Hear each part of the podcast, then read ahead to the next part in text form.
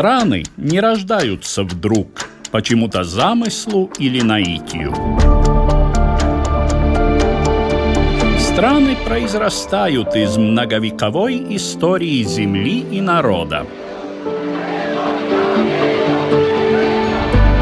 История Латвии в кратком изложении Эдуарда Лининша, передаче «Биография страны».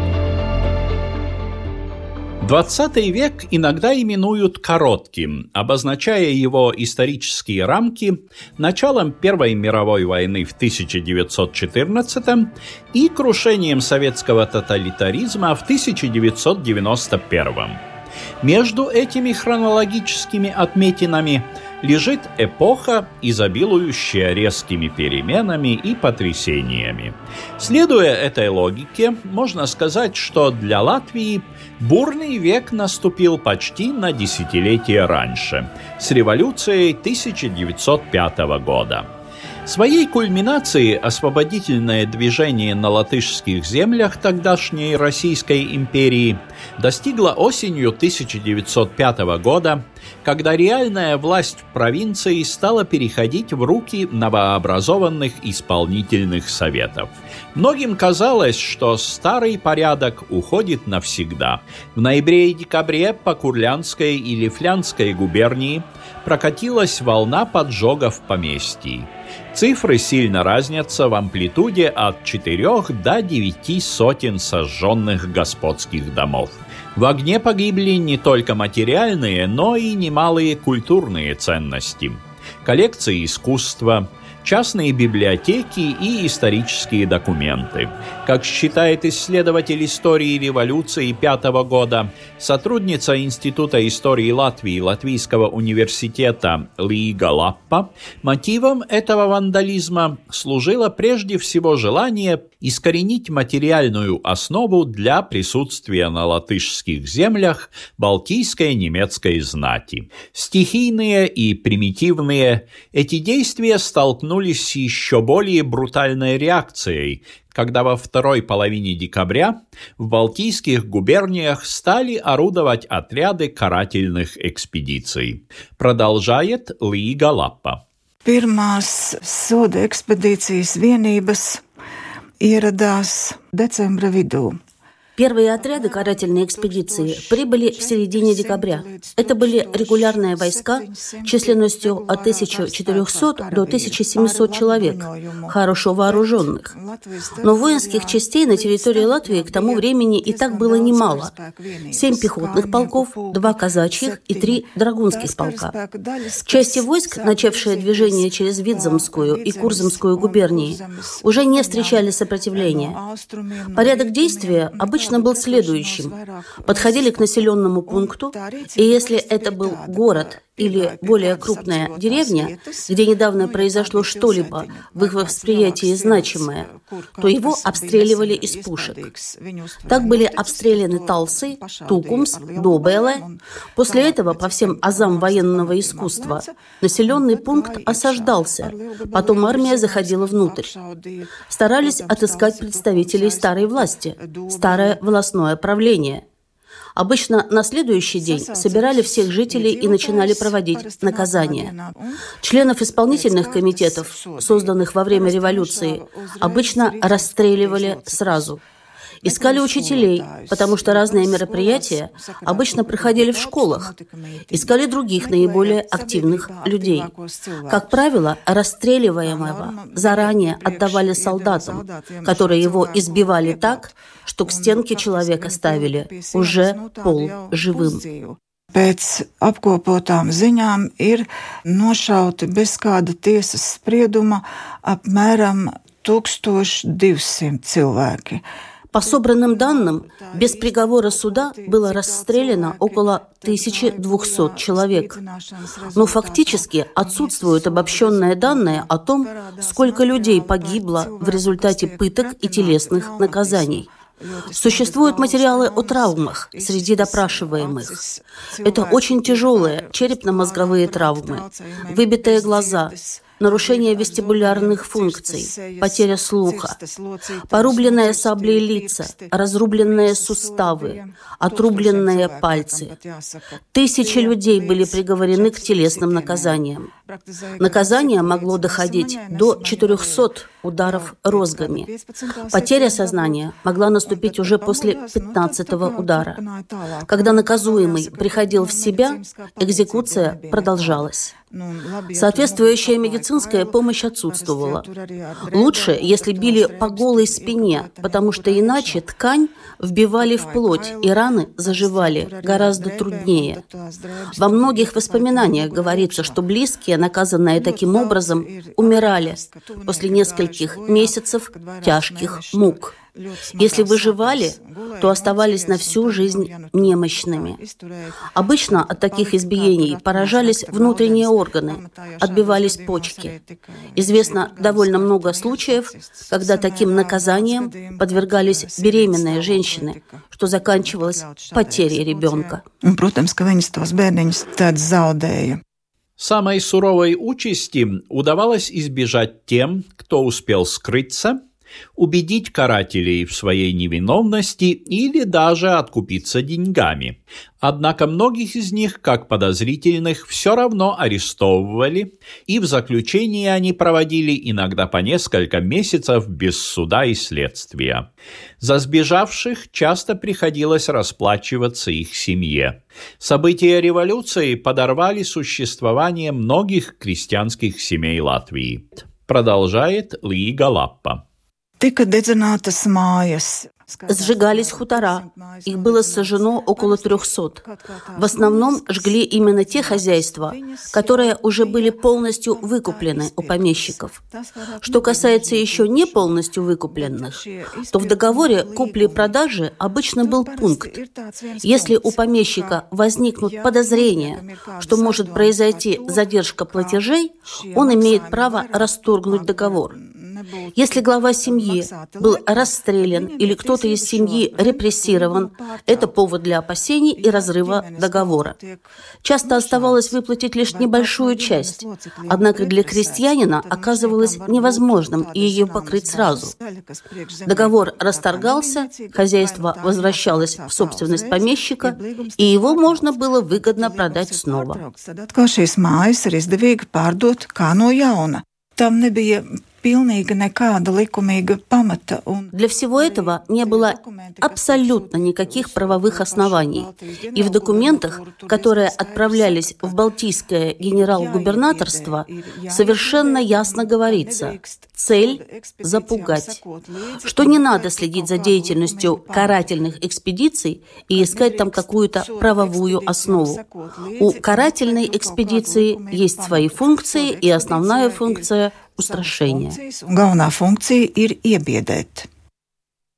Поначалу революционные силы, хребтом которых являлась латышская социал-демократическая партия, пытались оказывать сопротивление. В больших городах продолжали действовать группы боевиков. В деревне партизанскую войну пытались вести отряды так называемых лесных братьев. Однако скоро перед лицом подавляющего перевеса власти они были вынуждены прекратить активные действия. Военное положение было отменено во второй половине 1908 года, Осадное положение и действие военных судов продолжалось до 1912 года.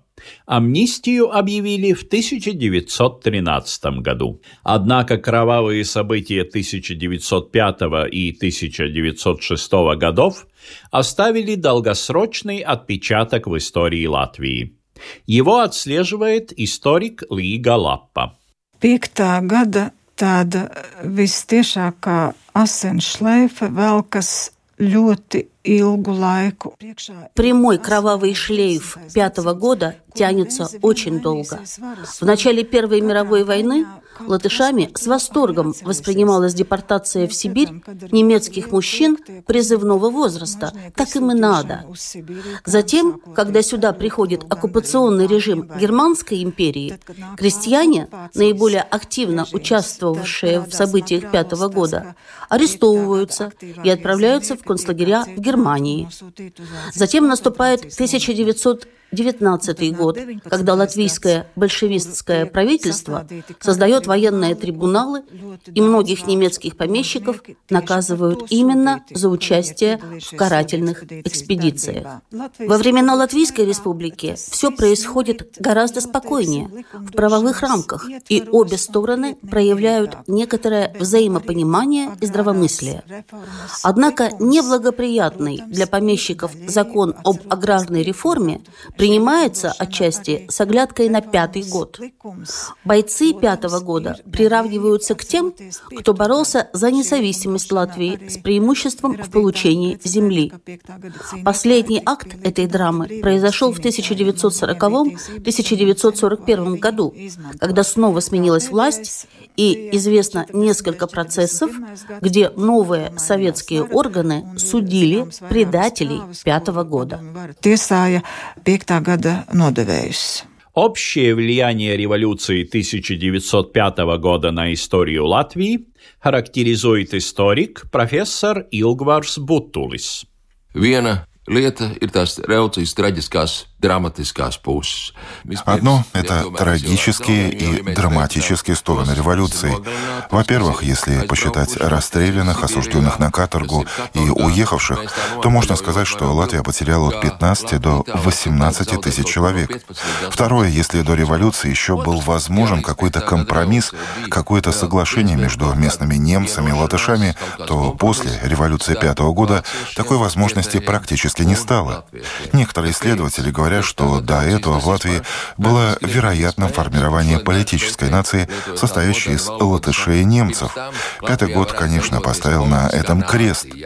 Из положительных моментов, пожалуй, можно сказать, что перемены после пятого года при всей их ограниченности стали политической школой. Формировалась Государственная Дума, образовывались партии, выросла уверенность нации в себе в том, что мы здесь можем выступать не только как объект, но и как субъект истории.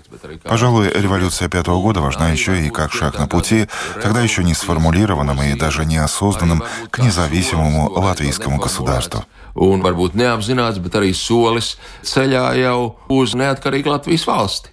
В новых условиях ограниченного парламентаризма в латышском обществе стал образовываться полноценный политический спектр – так называемые буржуазные партии, от крайне консервативной латышской народной партии и заканчивая либеральной латышской демократической партией, в основном свою задачу усматривали в соперничестве с балтийскими немцами на уровне городских управ – как отмечают авторы вышедшей в 2016 году книги «Латвия навстречу столетию страны», эти партии не были готовы серьезно сопротивляться тенденциям русификации, ослабшим в результате революции – но снова возраставшим по мере того, как в империи набирали силу тенденции великорусского шовинизма.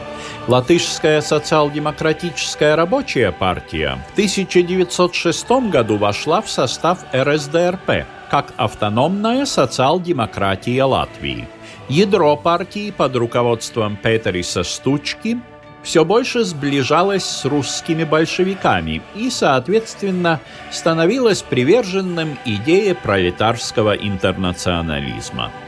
Ближе всего к мысли национальной независимости латышского народа в этот период оказались левые, оставшиеся вне большевистского направления.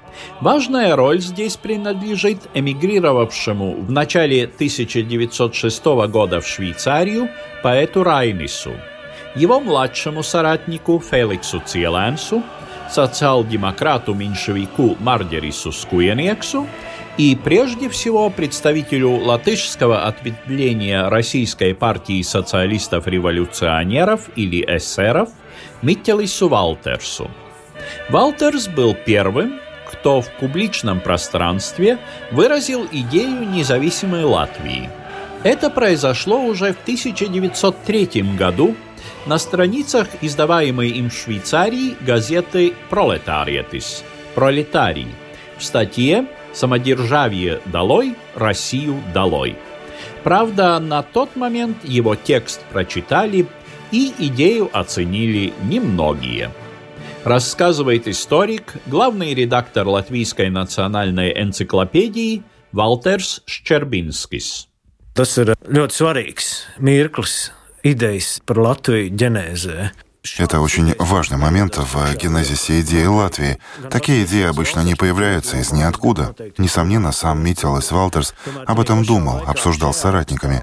Однако в то же самое время и в этой статье, и в ранней риторике Валтерса, как и в риторике тогдашних социал-демократов вообще, преобладала критика самодержавия, не столько вопроса о независимой Латвии или о принципах самоопределения нации. Кстати, такой набор слов «принципы самоопределения нации» тоже никто в то время еще не использовал. Эта идея была достаточно оригинальной. Если бы она распространилась дальше, если бы это издание получило больше огласки, возможно, оно могло бы всколыхнуть большую часть общества. Однако организация, представляемая Митилесом Валтерсом, а также ее издание «Пролетариетис» были совсем незаметны в политической среде Латвии. В результате данное, я бы даже сказал, довольно осторожное заявление Валтерса о Латвии, которая могла бы существовать независимо независимо от России, не получила серьезного отклика. Великой заслугой Митиласа Валтерса является то, что ему принадлежит самая первая дошедшая до нас опубликованная статья, где содержится идея независимости Латвии, хотя тогда никем не замеченная и прозвучавшая в маленькой, маленькой аудитории в далекой, далекой эмиграции. Но это было впервые. Биография страны. История Латвии в кратком изложении Эдуарда Лининша по субботам в 15.05.